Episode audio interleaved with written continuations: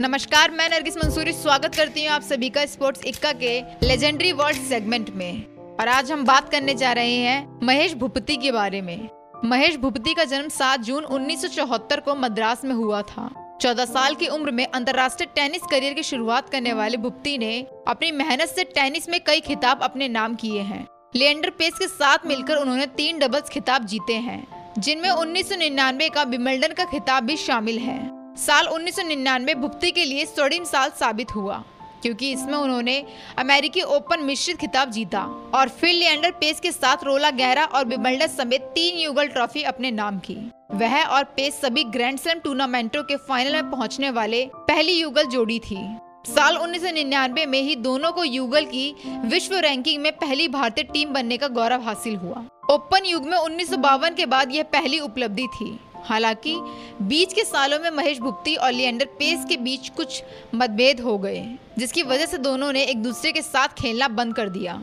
2001 में भी उन्होंने लिएंडर पेस के साथ जोड़ी बनाकर फ्रेंच ओपन के खिताब पर कब्जा किया। लिएंडर पेस मतभेदों के बाद उन्होंने बोला रूस के मैक्सा मिडनी के साथ जोड़ी बनाकर 2002 का यूएस ओपन का खिताब जीता। मिक्स डबल्स में भी उन्होंने आठ ग्रैंड स्लैम खिताब अपने नाम किए हैं। इनमें 2009 ऑस्ट्रेलियन ओपन और 2012 फ्रेंच ओपन में उनकी जोड़ीदारी सानिया मिर्ज़ा थी। 2008 के ऑस्ट्रेलियन ओपन में यह जोड़ी रनर अप रही थी।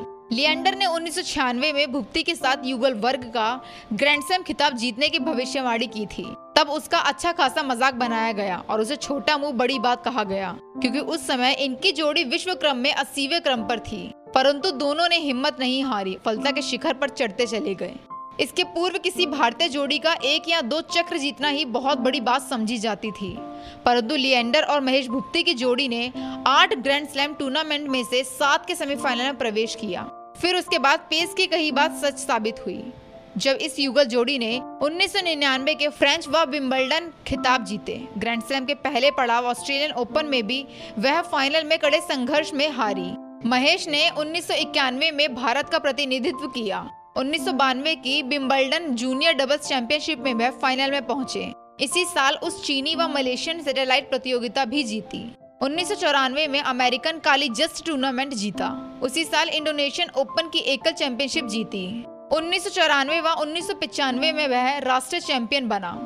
उन्नीस में अरुवा चैलेंजर्स में पेस के साथ युगल खिताब जीता। उन्नीस सौ छियानवे में पाँच चैलेंजर युगल खिताब जीते। उन्नीस सौ सत्तानवे में जापान की राकी हिराकी के साथ फ्रेंच ओपन जीतने के साथ अपना ग्रैंड स्लैम का खिताबी सफ़र शुरू किया।